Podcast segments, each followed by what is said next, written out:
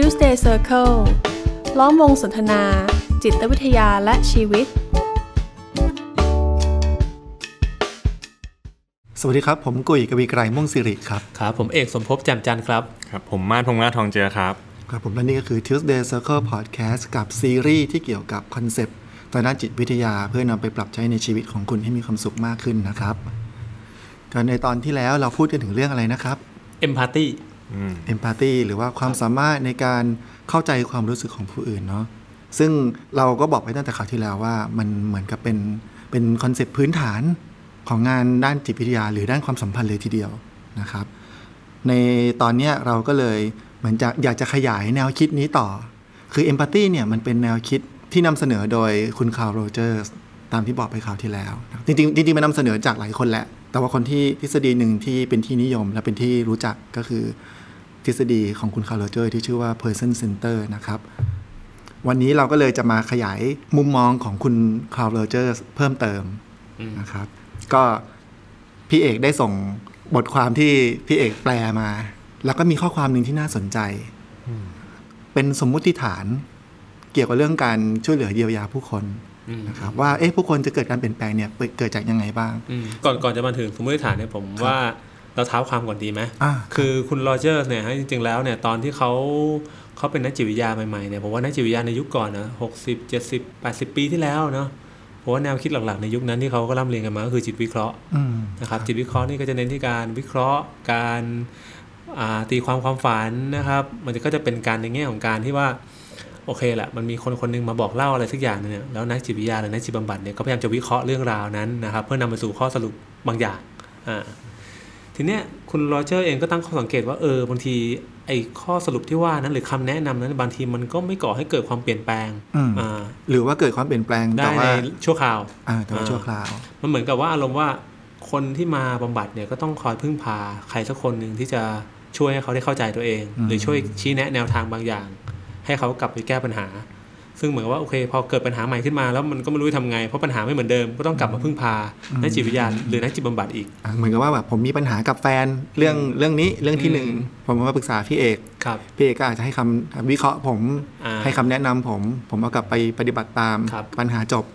แต่พอเกิดปัญหาที่สอง ไม่เหมือนเดิมปัญหานี้ไม่เหมือนเดิมเอ้ยมันหน้าตาแตกต่างออกไป เราก็ยังพึ่งพาตัวเองไม่ได้อยู่ก็ต้องกลับมาพึ่งพานักจิตวิทยาใหม่มันเหมือนมันประยุกต์คำแนะนำนี้ไปใช้กับเรื่องอื่นๆไม่ได้เนอะมันเรื่องเรื่องไหนเรื่องนั้นก็ว่ากันไป ซึ่งจริงๆคำแนะนำมันก็มีประโยชน์นะฮะการวิเคราะห์ก็มีประโยชน์ แต่จริงๆแล้วมันก็มีข้อจำกัดอืมคือเราไปใช้งานได้ในสถานการณ์หนึ่งก็จริงอะแต่บางทีมันก็ใช้ไม่ได้กับทุกสถานการณ์ ถ้าเราไม่เคยเรียนรู้ที่จะประยุกต์ หรือเรียนรู้ที่จะ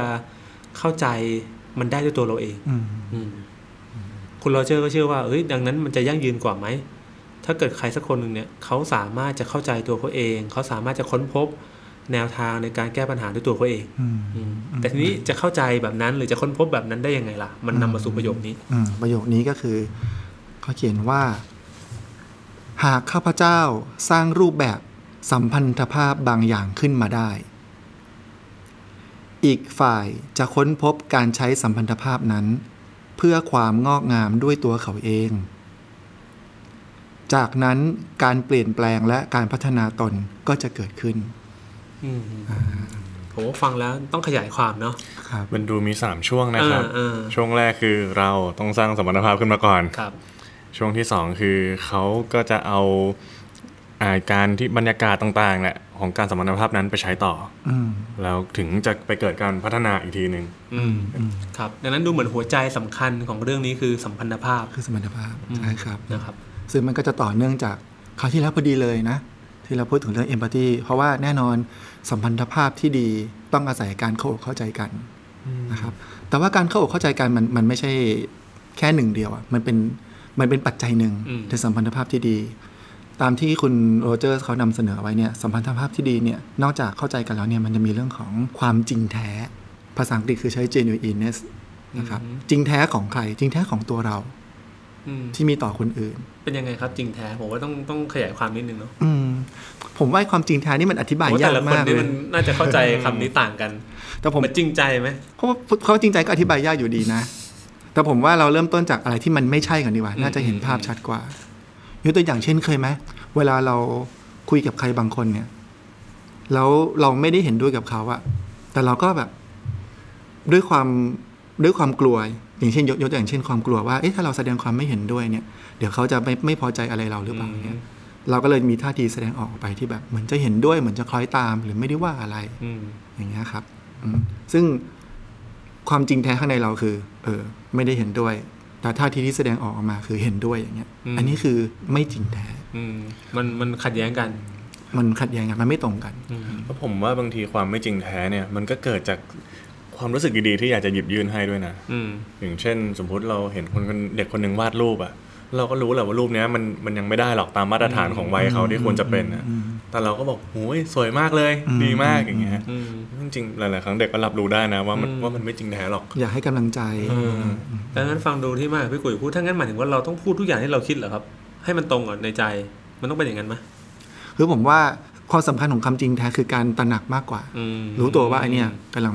เรากำลังรู้สึกยังไง หรือคิดอะไรอยู่กันแน่อืมอืมแต่เราจะเราจะแสดงท่าทีออกไปยังไงเนี่ยผมว่ามันก็มีสิ่งที่ต้องคำนึง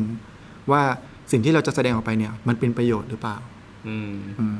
แต่ถ้าอย่างนี้ถามอย่างนี้ก็จะมีคำถามอีกว่าอ้าวแล้วอย่างที่มายกตัวอย่างว่า เราไปให้กำลังใจเขาแบบเนี้ย เออแล้วมันไม่เป็นประโยชน์ยังไง อืมผมว่าบางทีมันก็เป็นประโยชน์ก็เป็นไปได้นะแต่มันก็มีความเสี่ยงอะอืมเพราะอะไรที่มันไม่จริงแท้บางทีคนอื่นเขาก็รับรู้เนาะ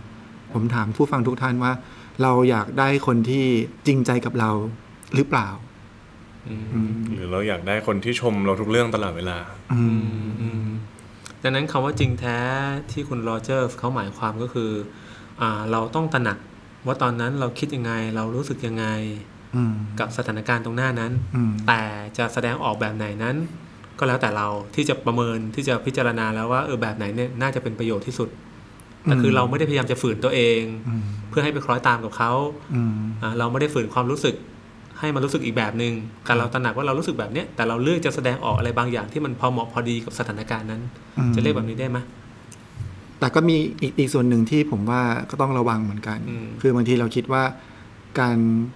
อาจจะไม่ใช่ว่าการโกหกอะอย่างเงี้ยอืมเออเขาเรียกว่าไวท์ไลน์อะอืมเออโกหกเพื่อให้มันดีอย่างเงี้ยอืมแต่ถ้าอีกฝ่ายหนึ่งเขารับรู้ได้ถึงถึงความไม่จริง ของเราอะอืมมันก็จะเป็นเป็นโทษต่อสมรรถภาพมากกว่าอืมอย่างนี้เป็นต้นผมว่าเรื่องนี้มันดูมีอะไรให้คุยกันอีกเยอะเลยเนาะอืมผมอย่างนี้นะฮะต้องต้องเรียนท่านผู้ฟังว่ามันอาจจะไม่ได้มีข้อสรุปที่ตายตัวเนาะครับว่าเออจริงแท้ควรจะเป็นแบบไหน เพราะถ้าเราบอกว่าควรจะเป็นแบบไหนนั่นอาจจะเริ่มไม่จริงแหละผมว่าใช่อย่างน้อยอย่างน้อยที่สุดเนี่ยมันอาจจะเริ่มจากการที่ตระหนักก่อนสแล้วนักับนก่อนใช่ว่าตอนนี้เราคิดยังไงเรารู้สึกยังไงเหมือนครั้งก่อนเนี่ยเราพูดคุยกันเรื่อง internal frame of reference เนอะครับว่ามันเป็นกรอบอ้างอิงภายในที่แต่ละคนมี ดังนั้นการที่เรามีมีปฏิสัมพันธ์กับผู้อื่นเนี่ยยังไงเราหลีกเลี่ยงไม่ได้ที่เราก็มีอะของเราอะแต่บางทีไอ้ของเราเนี่ยแหละที่มันอาจจะกั้นขวางขัดขวางสัมพันธภาพของเรากับอีกฝ่ายหนึ่งมันเหมือนถ้าอีกฝ่ายหนึ่งเขาเล่าอะไรให้ฟังที่เป็นเรื่องของโอ้ความทุกข์ใจใหญ่หลวงปัญหาหนักหน่วงในชีวิตเขา แต่ด้วยเฟรมของเราเรามองว่าเรื่องนี้มันเล็กนิดเดียวอะซึ่งเราก็รู้สึกแบบนั้นจริงๆนะ แต่พอเราบอกไปว่าเฮ้ยไม่เห็นมีอะไรเลย เขาเองก็กลับรู้สึกว่าเอ้ยเราไม่เข้าใจเขาเลยว่ะอืมแต่เราเองอาจจะยังรู้สึกว่ามันไม่มีอะไรก็ได้นะ แต่ในขณะเดียวกันเราก็ไม่ต้องพูดประโยคแบบนี้ก็ได้ เราก็ตั้งใจฟังเขาแล้วก็ช่วยดูช่วยเขาดูว่าเออ มันพอจะจัดการอะไรในส่วนไหนได้บ้าง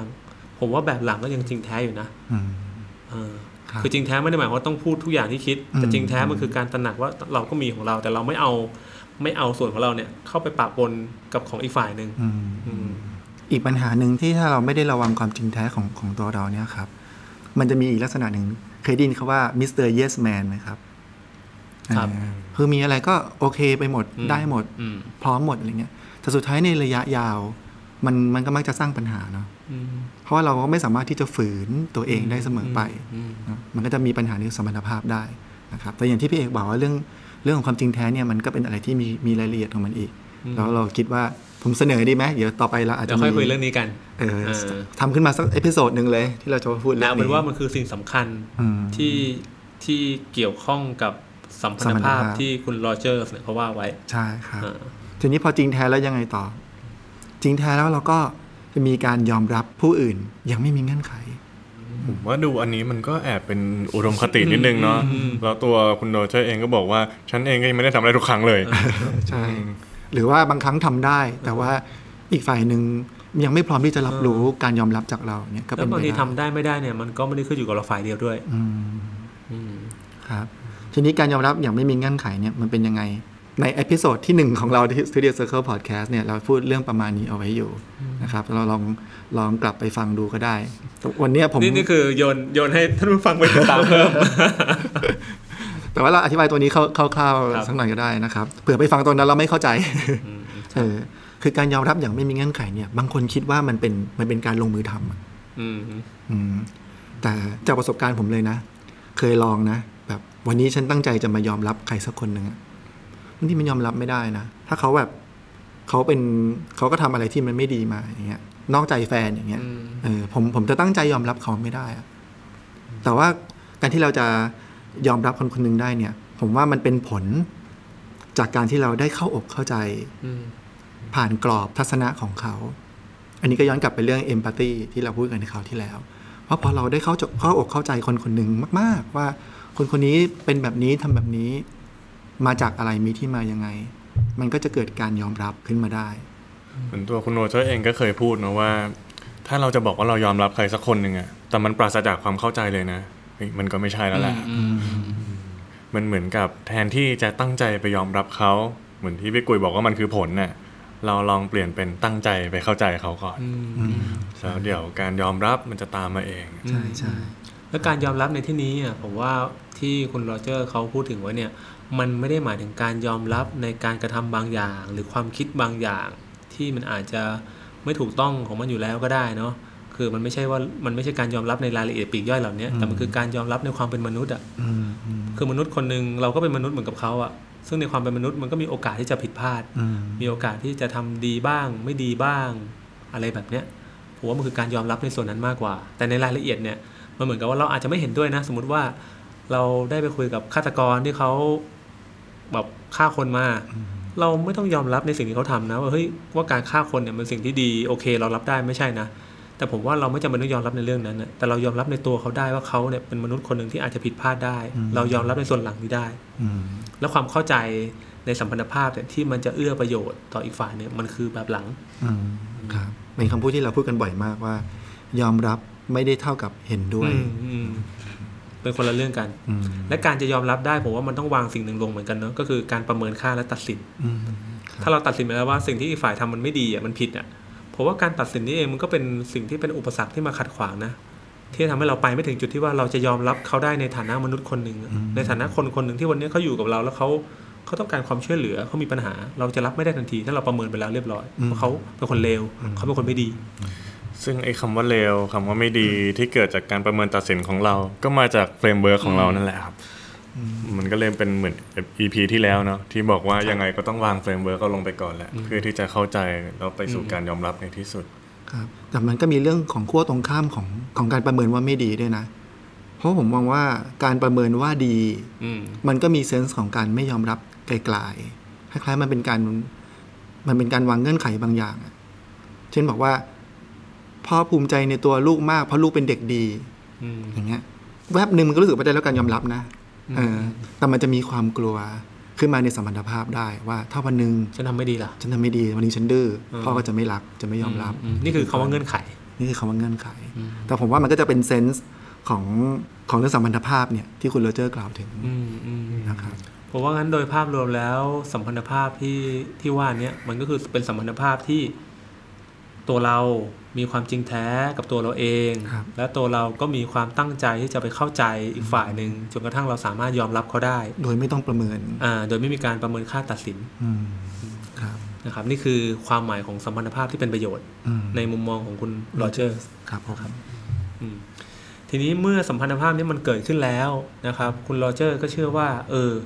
มันจะทำให้อีกฝ่ายหนึ่งเนี่ยเขาได้สามารถจะค้นพบอะไรบางอย่างในตัวเขาเองเนี่ย เพื่อที่จะไปพัฒนาตัวเองหรือไปจัดการกับอะไรสักอย่างในชีวิตตัวเองต่อนะครับ มันหมายความว่ายังไง มันหมายความว่า คือผมว่าย้อนกลับไปที่เมื่อกี้นั้นเราพูดกันเรื่องเงื่อนไข อืม สมมติผมเคยมีเงื่อนไขว่าเฮ้ยผู้ชายนี่มันแบบ มันไม่ควรจะร้องไห้อะแล้วนั่นหมายความว่าเฮ้ยทุกครั้งที่ผมเสียใจ ผมอาจจะเลือกที่จะไม่ร้องไห้ เลือกที่จะเก็บเก็บอะไรบางอย่างไว้ในใจ แต่มันก็รู้สึกไม่โอเคอะ แต่ก็มองว่าตัวเองไม่สามารถจะทำแบบนี้ได้ ไม่สามารถจะร้องไห้ได้ ไม่สามารถจะพูดถึงความทุกข์ได้ เพราะเป็นเรื่องที่แสดงถึงความอ่อนแอ แต่ถ้าผมได้คุยกับใครสักคนหนึ่งแล้วผมเห็นว่าเฮ้ยอ้าวเขาก็ร้องไห้ได้นี่นะเขาก็รู้สึกเสียใจได้ แล้วเขาก็พร้อมจะรับฟังผม เขาพร้อมที่จะต้อนรับผม ที่ผมจะร้องไห้ที่ผมจะเสียใจ ผมก็อาจจะเกิดการปรับเปลี่ยนกระบวนการความคิดความเข้าใจใหม่ว่าเออสิ่งสิ่งนี้มันไม่ได้เป็นเรื่องต้องห้ามนะ มันอาจจะเป็นเรื่องที่ไม่โอเค หรือเป็นเงื่อนไขของใครบางคนที่กำหนดไว้ให้กับตัวเรา โดยส่วนใหญ่ก็คงหนีไม่พ้นพ่อแม่หรือสังคมที่เราเติบโตมา แต่เราจะได้เห็นแง่มุมใหม่ๆว่าเฮ้ยมันไม่ได้เป็นแบบนี้เสมอไปอะ่ะ เราพอจะมีพื้นที่ให้เราได้แสดงออกในความเป็นตัวเราเองอะผมว่านี่คือความหมายของของสัมพันธภาพที่เป็นประโยชน์ว่าเออมันสามารถจะทำให้คนเราเนี่ยได้ค้นพบอะไรบางอย่าง ในแง่หนึ่งเนี่ย เราอาจจะค้นพบอะไรบางอย่างที่เราไม่เคยได้เห็นมาก่อน ว่าเออสิ่งเนี้ยมันทำได้นะ สิ่งนี้มันไม่ใช่เรื่องแปลก สิ่งนี้มันไม่ใช่เรื่องที่ไม่โอเค ที่ทำไปแล้วเนี่ยจะไม่ได้รับการยอมรับมันเหมือนกับว่ามี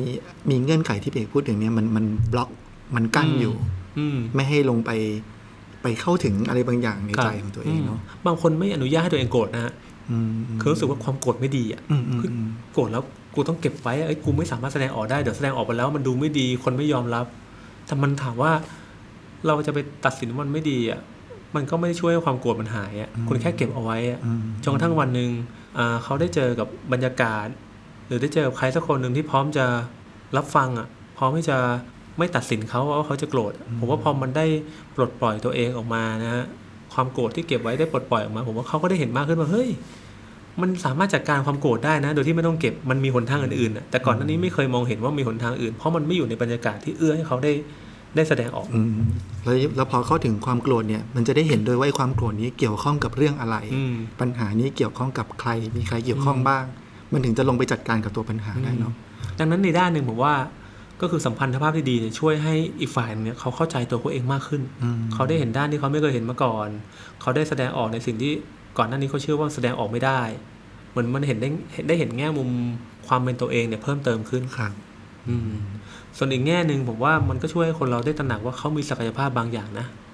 ในการที่จะรับมือกับสถานการณ์ในชีวิต คือพอเราเคยมีคำตอบล่วงหน้าไปแล้วว่าเรื่องอะไรทำได้อะไรทำไม่ได้อะผมว่าเราก็จะแก้ปัญหาด้วยวิธีการเดิมๆอืมเหมือนเชื่อว่า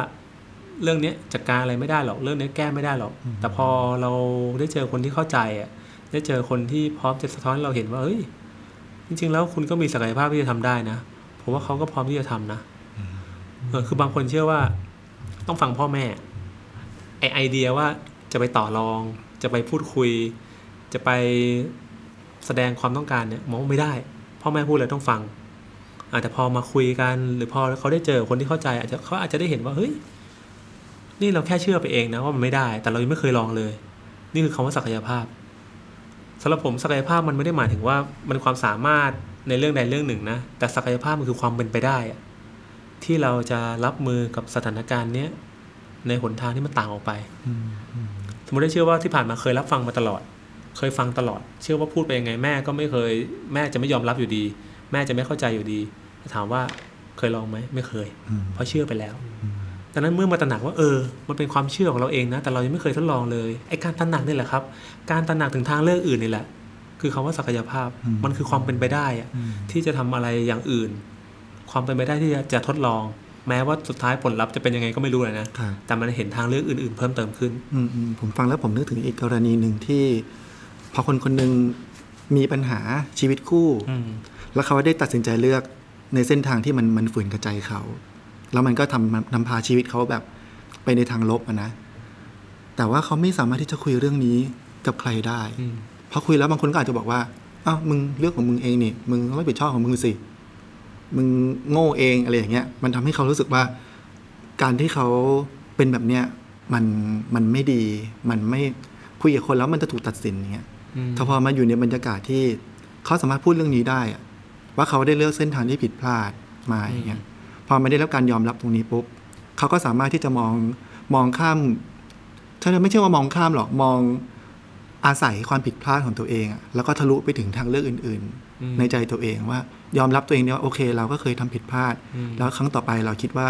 เราได้เรียนรู้จากมันยังไง แล้วเราจะทำยังไงต่อ ครับจากจากเดิมที่อืมมูแต่ต้องคอยแบบคอยเบี่ยงเบนที่จะคุยถึงประเด็นนี้อืมแล้วปัญหาข้างในใจลึกๆ หรือทางทางออกอื่น ๆ ที่อยู่ในใจมันไม่กล้าพูดออกมาจริงวันนี้ผมก็เจอแบบว่า เจอเคสบางเคสนะที่เขาก็บอกว่าจริง ๆ การที่จะไปสำรวจอารมณ์ตัวเองอะมันเป็นเรื่องน่ากลัวนะอ แล้วส่วนใหญ่แล้วความรู้สึกหรือว่าอารมณ์ของคนมันก็ไม่ได้มาแบบโดดๆด้วย คือบางทีเราโกรธเพราะเรากลัวอะไรบางอย่างนะ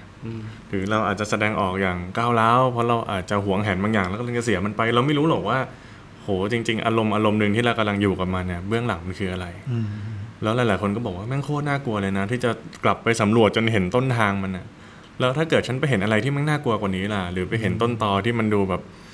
เออถ้าฉันจัดการตัวเองไม่ได้ตอนนั้นล่ะ ไม่มีใครอยู่กับฉันล่ะ ฉันจะทำยังไง แต่สัมพันธภาพที่ดีมันคล้าย ๆ กับว่า มันเป็นบรรยากาศของการที่ไม่ว่าฉันจะเอาไอ้ตัวที่มันบล็อกออกที่เราคุยกันนะหรือว่าฉันจะเอาเงื่อนไขออกอย่างเงี้ยต่อให้ฉันจะเจออะไรเฮ้ยไม่เป็นไรมันมีคนอยู่กับฉันตรงเนี้ยแล้วก็มีแบบบรรยากาศที่อะฉันไม่ได้อยู่ตัวคนเดียว มันไม่น่ากลัวขนาดนั้น มันก็ทำให้เขาพร้อมที่จะอะเราจะสำรวจอะไรที่มันลึกขึ้นอืมอืมอืมเหมือนเวลาเราต้อง ต้องเข้าไปในป่าเนี่ยเราก็อยากจะเข้าไปกับในายพรานเก่งๆสักคน หรือคนที่เรารู้สึกว่าเราไว้ใจอบอุ่นใจเขาจะดูแล หรือเดินเป็นเป็นเพื่อนกับเราได้อย่างนี้เนาะอืมแต่สมรรถภาพนี้มันก็จะไม่ใช่การแนะนำเนาะครับมันไม่ใช่การที่เราไปบอกอีกฝ่ายว่าเขาควรทำอะไรอะอืมทำแบบไหนดีที่สุดควรตัดสินใจแบบไหนแต่มันคือการที่เขาอยู่เป็นเพื่อนน่ะ และช่วยให้เราได้ค่อย ๆ อยู่กับตัวเราเองจนกระทั่งเราค้นพบเองอะอืมว่าเออ เราควรจะทำยังไงต่อไปดีครับอืมผมว่าโรเจอร์เขาเชื่อว่า ทุกคนมีศักยภาพนะครับ ที่จะค้นพบที่จะเข้าใจตัวเอง แล้วก็ที่จะมองเห็นว่าเออกับสถานการณ์ที่มันเป็นอยู่เนี้ยเราจะเลือกทางไหนในการที่จะจัดการกับปัญหาอืมถ้าใจเขาโล่งๆพออมันมีคำตอบหรือมันมีทางออกอยู่แล้วอะแต่บางทีด้วยอุปสรรคด้วยความขุ่นมัว ด้วยอารมณ์มันทำให้เรามองไม่เห็นนะแต่มีใครสักคนอยู่เป็นเพื่อนแล้วทำให้เราได้ค่อย ๆ อยู่กับตัวเราเองอะจนกระทั่งเห็นเนี่ย ก็คือมันก็จะเป็นการแก้ปัญหาในระยะยาวครับ ซึ่งพอเราคุยในกระบวนการมาถึงตรงเนี้ย มันก็จะเห็นภาพอันหนึงเลยนะว่า มันใช้ระยะเวลาเหมือนกันนะ มันไม่ใช่ว่า เดี๋ยวเจอกันครั้งเดียว ฉันจะสร้างบรรยากาศอบอุ่นให้เธอเดี๋ยวนี้อย่างเงี้ย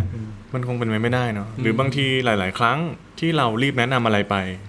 มันก็เป็นใจของเราที่รอไม่ได้นะ อยากจะช่วยเขาเดี๋ยวนี้อยากจะให้หนแนวทางเขาเดี๋ยวนี้อย่างเงี้ยแต่ว่ากระบวนการนี้คือกระบวนการที่ผู้ฟังอะหรือผู้ที่สร้างสัมพันธภาพแบบเนี้ย ต้องแบบเชื่อมั่นในคนที่อยู่ข้างหน้าจริง ๆ เลยเนาะว่าเดี๋ยวเธอจะคิดได้ เธอมีศักยภาพที่จะแบบทำมันได้อะแล้วฉันก็คือมีหน้าที่เป็นเพื่อนเธอ ค่อยๆ ฟังเธอไม่ได้แนะอะไรไปเรื่อยๆครับ ซึ่งมันก็ขัดเกลาผู้ฟังด้วยนะ ที่จะแบบไม่ได้รีบร้อนเอาครับความเป็นตัวเองไปทับหรืออะไรอย่างเงี้ยและที่เราพูดเนี่ยมันไม่ใช่ใช้เฉพาะในบริบทของการช่วยเหลือการบำบัดเท่านั้นนะครับครับผมว่ามันเป็นสัมพันธภาพทั่วๆไปในชีวิตเลยนะอืมอืมเออถ้าเรามีความเข้าใจเรามีมุมมองแบบเนี้ยผมว่าสัมพันธภาพระหว่างเรากับคนที่อยู่รอบๆตัวเราเนี่ยมันจะเป็นสัมพันธภาพที่เอื้อประโยชน์กับอีกฝ่ายหนึ่งแต่ทีเนี้ยมันก็ต้อง มันก็ต้องย้อนกลับมาให้จุดตั้งต้นนะว่าเออไอคำว่าสัมพันธภาพที่เป็นประโยชน์ตรงเนี้ยที่โรเจอร์เขาว่าไว้เนี่ยมันมีลักษณะแบบไหนเนาะเพราะบางทีความตั้งใจจะช่วยเนี่ยมันไม่เพียงพอนะ สุดท้ายมันก็จะกลายเป็นความอะไรอะความเข้าใจที่คลาดเคลื่อนไปอีก ผมเคยเจอกรณีนี้นะว่าเออแม่เนี่ยก็ตั้งใจจะฟังลูกมากๆเลยเขาอยากช่วยลูกมากๆเลยเวลาลูกมีปัญหา แต่ปัญหาคือลูกมักจะไม่บอกอืมว่าลูกมีอะไร ซึ่งแม่ตัวแม่เองก็ก็แบบไม่เข้าใจอะว่าเฮ้ยก็นี่ไง บอกว่าเราจะรับฟังเราก็ตั้งใจไปรับฟัง จะช่วยเราก็พร้อมที่จะช่วย โอเค ก็เลยอะงั้นมามาคุยกันเกิดอะไรขึ้น ก็นั่งอยู่ในห้องด้วยกันนะฮะแม่ก็มักจะบอกลูกว่าเออมีอะไรเล่ามาเลยเล่ามาเลยเนี่ยพร้อมจะรับฟัง ลูกก็บอกเออไม่เอาไม่อยากพูด แม่ก็พยายามจะบอกว่าเออเนี่ยแม่พร้อมรับฟังแล้วทำไมไม่พูดล่ะมันกลับกลายว่าเฮ้ยไอความเชื่อของเราที่ว่าเราตั้งใจจะช่วยตั้งใจจะฟังเนี่ย มันกลับกลายว่า มันไปคาดคั้นไปบีบคั้นอีกฝ่ายหนึ่งให้ต้องเล่าอะ ผมว่ามันไม่ใช่มันที่เรากำลังหมายความมันไม่ใช่แบบนี้นะ มันไม่ใช่หมายความว่าเป็นความตั้งใจจะไปช่วยนะแต่มันเป็นแบบการที่เราแค่ทำตัวให้มันเป็นประโยชน์ก็พอณณวินาทีนั้นณตอนนั้นณนะตอนนั้นอ่าอะไรที่มันเป็นทำให้บรรยากาศมันเบาสบายที่สุดอืมอืมมันสอดคล้องกันที่สุดอืมอันนั้นคือสิ่งที่คนทำนะตอนนั้นอืมครับเพราะคุณแม่อยากฟังแหละ คุณแม่พร้อมฟังการฟังเป็นประโยชน์เมื่อลูกลูกเล่าเออแต่ตอนนี้ที่ลูกยังไม่อยากเล่า มันก็มีอย่างอื่นให้ฟังมคือฟังว่าลูก ยังไม่อยากเล่ามอย่างนี้เป็นต้นครับ ซึ่งจากภาพรวมทั้งหมดแล้วเนี่ยโรเจอร์ก็ได้บอกว่าเอาแหละ แล้วในท้ายที่สุดมันก็จะเกิดการเปลี่ยนแปลงที่ให้ได้พัฒนาตนเอง การเปลี่ยนแปลงแรกเลยครับ ก็คือได้เข้าใจแง่มุมที่เคยอาจจะปิดบังไว้อะในตัวเอง ผมว่าเพื่อจะเข้าใจง่ายขึ้นนะ ผมขออนุญาตยกตัวอย่างเป็นเคสจริงแล้วกันนะครับ คือผมก็เคยได้ไปทำไปทำงานในเรือนจำแห่งหนึ่งเนาะแล้วก็มีนักโทษชายคนหนึ่ง เข้าเข้ามาคุยกับผม ซึ่งแน่นอนแหละครับว่าเขาก็มีความแบบนักโทษชายเนาะอยู่ในคุกมันต้องแข็งแกร่งมันต้องอยู่ให้ได้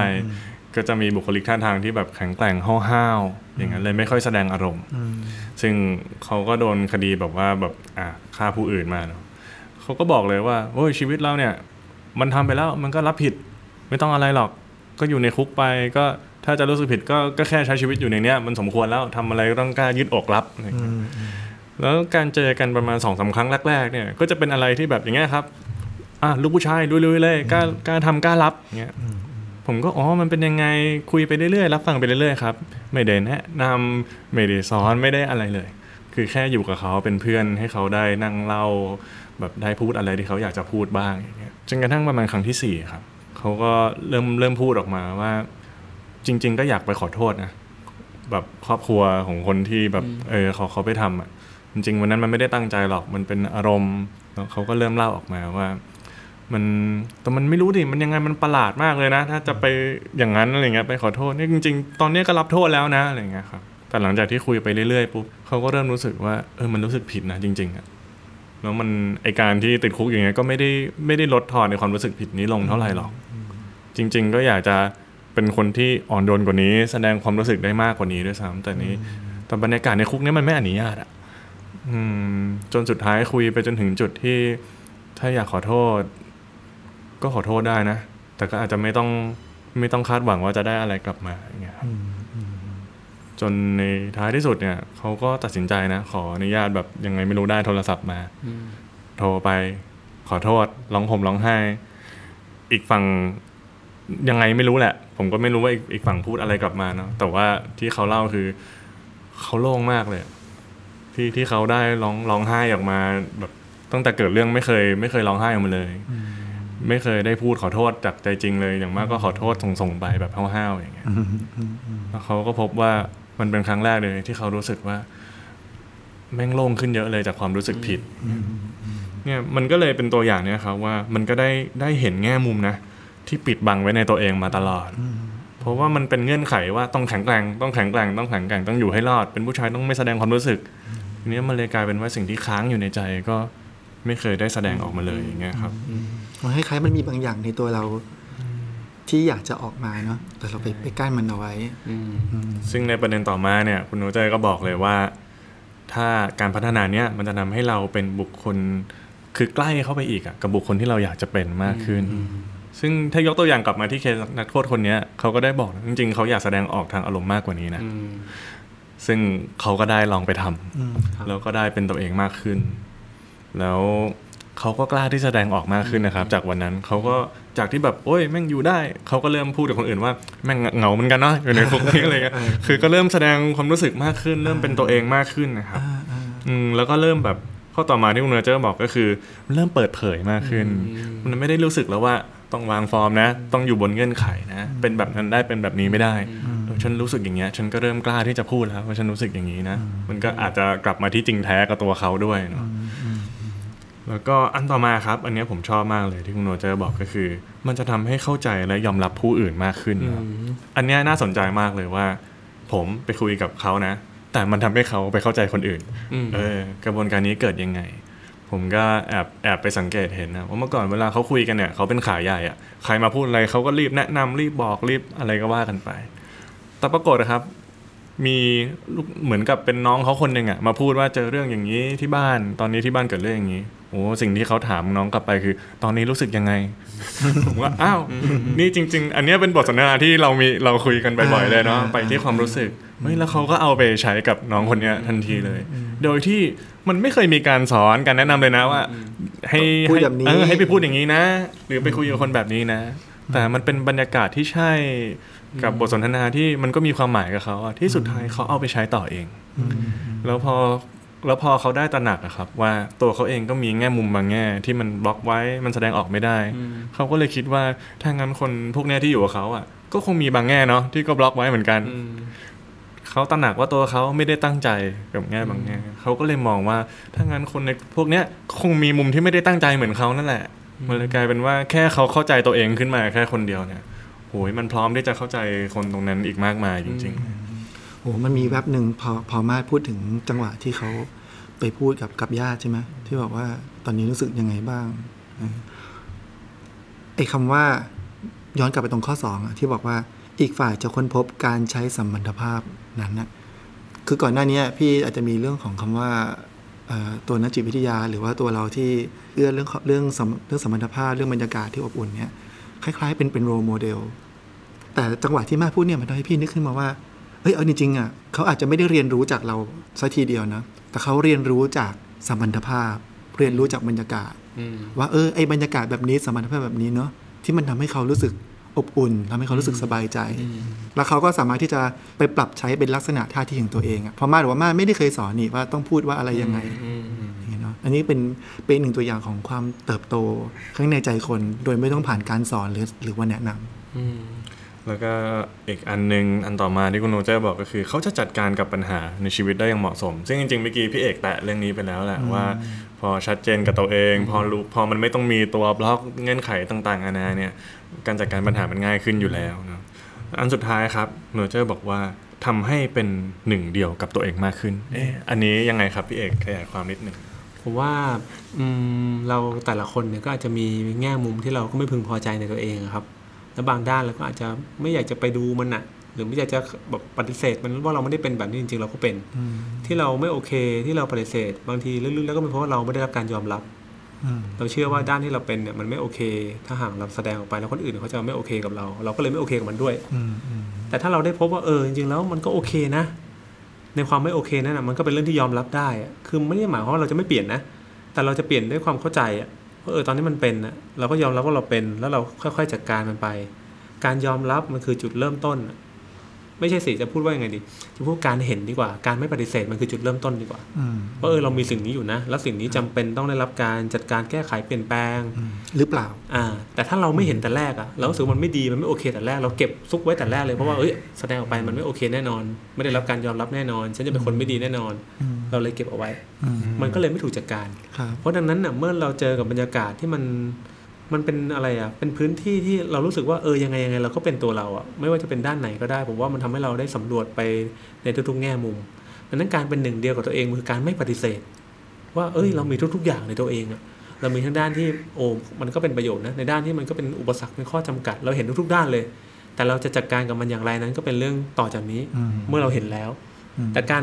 ที่ปฏิเสธแต่แรกน่ะมันไม่เห็นไงเห็นแค่บางด้านอืมเพราะมันรีบปฏิเสธไปก่อนแล้วมันก็จัดการไม่ได้ แต่เมื่อกี้ที่ผมโยนคาว่าหรือเปล่าเข้าไปเพราะว่า คือบางทีความเป็นตัวเราเนี่ย มันก็อาจจะไม่ได้ต้องเปลี่ยนแปลงก็ได้อืมอืมแต่พอได้เห็นว่าอ๋อเรามีสิ่งนี้อยู่นะอืมแล้วเราพยายามปฏิเสธมันเพราะเรากลัวเราจะไม่ได้รับการยอมรับอืมแล้วพอเราพินิจพิเคราะห์โดยรวมๆแล้วเอาจริงๆเราก็ไม่ได้เห็นความจำเป็นว่ามันจะต้องเปลี่ยนแปลงอะไรอืมบางทีเราก็กลับมายอมรับตัวเองได้ครับเป็นหนึ่งเดียวกับตัวเองอืม ผมก็แอบตั้งข้อสังเกตนะครับว่าในในการเปลี่ยนแปลงที่แบบคุณโรเจอร์ให้ไว้หลายข้อมาก ๆ เนี่ย จริง ๆ ทั้งหมดแล้วมันก็จุดเริ่มต้นคือการได้เข้าใจตัวเองเนาะในมุมที่แบบไม่ได้ซ่อนไม่ได้ปิด ไม่ได้ปฏิเสธอะไรมันเลย แต่การจะทำอย่างนั้นได้ มันคงต้อง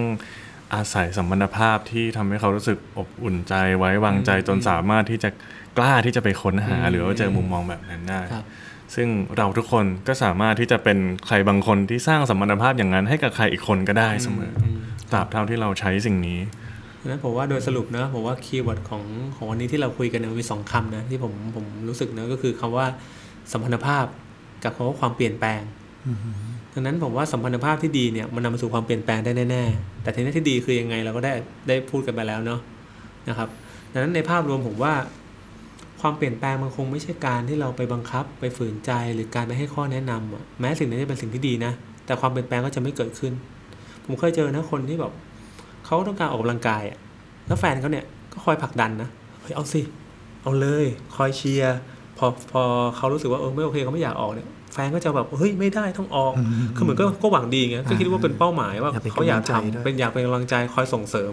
แต่ความเปลี่ยนแปลงก็ไม่เกิดขึ้น เพราะเขารู้สึกว่าเฮ้ยแฟนไม่เข้าใจอะอืมแฟนมาทำมาแบบบังคับฝืนใจ แฟนคอยมาพูดถึงข้อดีข้อเสียอย่างนั้นอย่างนี้ แต่แฟนไม่ได้เข้าใจความรู้สึกเขาที่เขาอยากออกเพราะอะไรเขาไม่อยากออกเพราะอะไรนะจริง ๆ แล้วเขาอยากแค่ว่า เออ ก็ไม่ต้องพูดอะไรมากก็ได้ ก็แค่เขาอกเข้าใจหน่อยว่าวันนี้มันเหนื่อยไม่อยากออกอะแต่วันหลังมาออกด้วยกันใหม่ไหมอะไรแบบเนี้ยไม่ต้องมาขยันขยออะไรขนาดนั้นก็ได้ ผมว่าพอมันไม่ตรงจุดกันเนี่ย มันเหมือนกับว่าสัมพันธภาพมันมันมีความไม่เข้าใจเกิดขึ้นเนี่ยความเปลี่ยนแปลงก็ไม่เกิดดังนั้นเขาก็กลับไปใช้ชีวิตเหมือนเดิม แต่เดิมทีมีความตั้งใจแล้วว่าอยากจะเปลี่ยนแปลงชีวิตอยากจะออกกำลังกายอยากจะลดน้ำหนัก พอแฟนไม่เข้าใจเลิกเลยแผนการนี้ความเปลี่ยนแปลงไม่เกิด แต่พอเออได้คุยกันปรับความเข้าใจกันเออ แฟนค่อยๆ support ที่มันตรงจุดนะตัวเขาเองก็เริ่มตระหนักว่าเออมันมันก็อยากทำต่อจริงๆแล้วเขาอยากทำอยู่แล้วแหละ แต่เขาแค่อยากได้รับการสนับสนุน หรืออยากได้รับความเข้าอกเข้าใจ พอมันได้รับสิ่งนี้แล้วเนี่ยความเปลี่ยนแปลงมันก็ค่อย ๆ เกิดขึ้นอย่างเป็นธรรมชาติอืมครับนะครับแต่อย่างที่มาบอกเอาไว้ว่าโอ้มันก็ต้องอาศัยความเชื่อมั่นในอีกฝ่ายหนึ่งมาก ๆ เหมือนกันนะอืมผมว่าไอ้เรื่องนี้มันเป็นมันเป็นทัศนะ มันไม่ใช่แค่การกระทำอย่างเดียวอะที่เราจะมีสมรรถภาพทัศนะเนี้ยครับ อาศัยทัศนะก็เป็นอะไรที่ต้องต้องฝึกฝนต้องอืมคอยระวังตัวเองอืมเอาไว้เยอะเหมือนกัน แล้วก็พอเรามีความเชื่อมั่นเนี่ย เราก็สามารถอยู่กับคนตรงหน้าอย่างค่อยเป็นค่อยไปได้อะเพราะว่าเรื่องนี้ปัจจัยหนี้ที่ต้องอาศัยคือเวลาอืมระยะเวลาเนอะบางส่วนใหญ่แล้วเราอดทนที่จะมีสมรรถภาพดี ๆ ไม่ได้ เพราะว่าเราติดเรื่องเวลา เราอยากได้เร็วๆ อยากให้ปัญหานี้มันจบลงไวๆนะครับผมว่ามันง่ายสุดคือแนะนำแหละผมว่ามันสิ่งที่เราเคยชิน แต่เราก็พบนะว่าสุดท้ายแนะนำไปเขาก็ไม่ทำอะอืมแต่เราก็ยังเชื่อว่าแนะนำไปเขาจะทำอยู่ดีครับ ดังนั้นอันนี้เหมือนโรเจอร์เขาพาเราย้อนกลับมาว่าถึงหัวใจสำคัญจริงๆอะของเรื่องนี้นะคือความเปลี่ยนแปลงมันจะไม่เกิดขึ้นจากคำแนะนำหรอกถ้ามันไม่มีความเข้าใจในสัมพันธภาพระหว่างเรากับอีกฝ่ายหนึ่งหรือถ้ามันเกิดขึ้นก็จะเกิดขึ้นเพียงชั่วคราวอืมมันไม่ใช่การเติบโตจากภายในจริง ๆ ครับผมเข้าใจผมว่ามันเป็นอารมณ์แบบหาหาปลามาให้คนกับสอนคนจับปลา ยังไงแบบหลังอะมันใช้เวลามากกว่าอยู่แล้วอ่าอ่าแต่มันยังมันจะยั่งยืนแล้วก็ ทำให้เขาสามารถไปต่อได้โดยไม่ต้องพึ่งเราอืมอืมอืมอืมครับแล้วถ้าใครยังพูดขนาดนี้ยังไม่มั่นใจอีก เรามีตัวอย่างประโยคความขิงของคุณโรเจอร์ซะที่เขาบอกว่าเฮ้ยเขาก็ได้ อันนี้อันนี้อันนี้เราเรียกได้ว่าไงอะ เราก็อ่านอ่านจากที่เขาเสนอมาแล้วกันเนาะว่าเขาก็เองก็ได้ได้อยู่กับเรื่องเนี้ย พินิษพิเคราะห์ใคร่ครวญสัจางกเกตสังเกตจากประสบการณ์การทำงานอืมแล้วเขาก็แน่ใจว่าสมรรถภาพ เอื้อไปสู่ความเปลี่ยนแปลงได้จริง เขาใช้คำว่าอย่างแน่นอน อย่างแน่นอน แต่ว่าเมื่อไหร่นั้น ก็เป็นเป็นอีกเรื่องหนึ่งเรื่องหนึ่งครับผมก็ขอให้เชื่อมั่นนะครับ ผมว่าความสัมพันธ์ที่ดีเนี่ยนั้นมันมันนำไปสู่ความเปลี่ยนแปลงอะไรได้หลายอย่างอืมอืมแต่ความสัมพันธ์ที่แย่เนี่ยแม้แม้คุณจะให้คำแนะนำที่ดีแค่ไหนเนี่ย มันจะไม่ได้รับการตอบรับอย่างแน่นอน หรืออย่างน้อยๆก็ ไม่ได้รับการตอบรับเสมอไป เขาอาจจะเชื่อฟังเราอาจจะยอมทำตาม ในบางครั้งบางคราวบางหนแต่สุดท้ายแล้วมันก็จะไม่ยั่งยืนอืมหรือหรือเชื่อฟังด้วยใจที่ขุ่นมัว ก็ครับเกิดปัญหาอื่นขึ้นมาอีกอืมอย่างเงี้ยนะครับครับ นี่ก็เป็นอีกหนึ่งคอนเซปต์ละกันนะครับ ที่ทางเรา Tuesday Circle Podcast มีความตั้งใจ ที่จะค่อยมานำเสนอ แล้วก็ให้ทุกคนได้ได้เข้าใจไปถึงระดับคอนเซปต์อืมที่จะนำไปปรับใช้ในชีวิตประจำวัน นะครับแล้วเดี๋ยวก็คอนเซปต์ครับมีความเห็นมีข้อเสนอแนะอะไรก็เชิญได้เลยนะครับครับก็ต้องบอกตามตรงว่าพวกเราก็ทำกันด้วยความไม่แน่ใจเหมือนกันอืมว่าพวกเราคุยกันในรูปแบบนี้มันเป็นยังไงเนาะอ่าในในในมุมมองของท่านผู้ฟังนะครับ มันก็เปลี่ยนไปจากเดิมในระดับหนึ่งอ่าเหมือนกันเนาะครับเราก็รู้สึกว่าเป็นเป็นงานที่ยากที่จะอธิบายสิ่งที่มันค่อนข้างเป็นนามธรรมมากอืมๆให้เข้าใจตามกันได้มากๆเนาะถ้าตรงไหนที่ใครไม่ได้เข้าใจแล้วอยากอยากขอให้ขยายความเนี่ย ก็นำเสนอมาได้นะครับ อย่างเมื่อกี้เนี่ยเราก็พูดถึงว่าเรื่องความจริงแท้นี่คงจะเป็นอะไรที่ต้องขยายความเพิ่มเติมได้เนี่ย ถ้า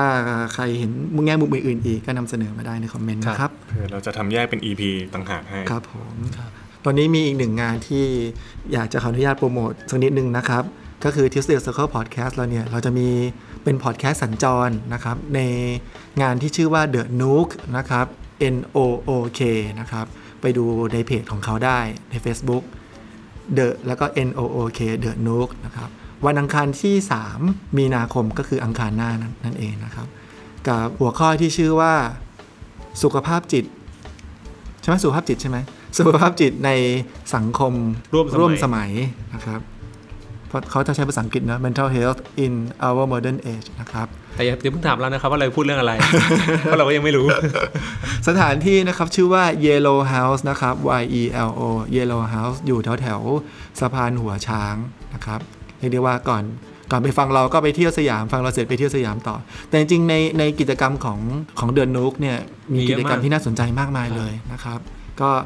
เอาเป็นว่าชวนให้เข้าไปที่เพจเขาละกันครับเราไปดูว่ามีกิจกรรมอะไรบ้าง แล้วก็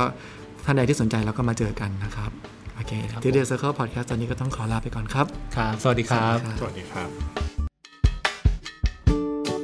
Tuesday Circle ล้อมวงสนทนา จิตวิทยาและชีวิต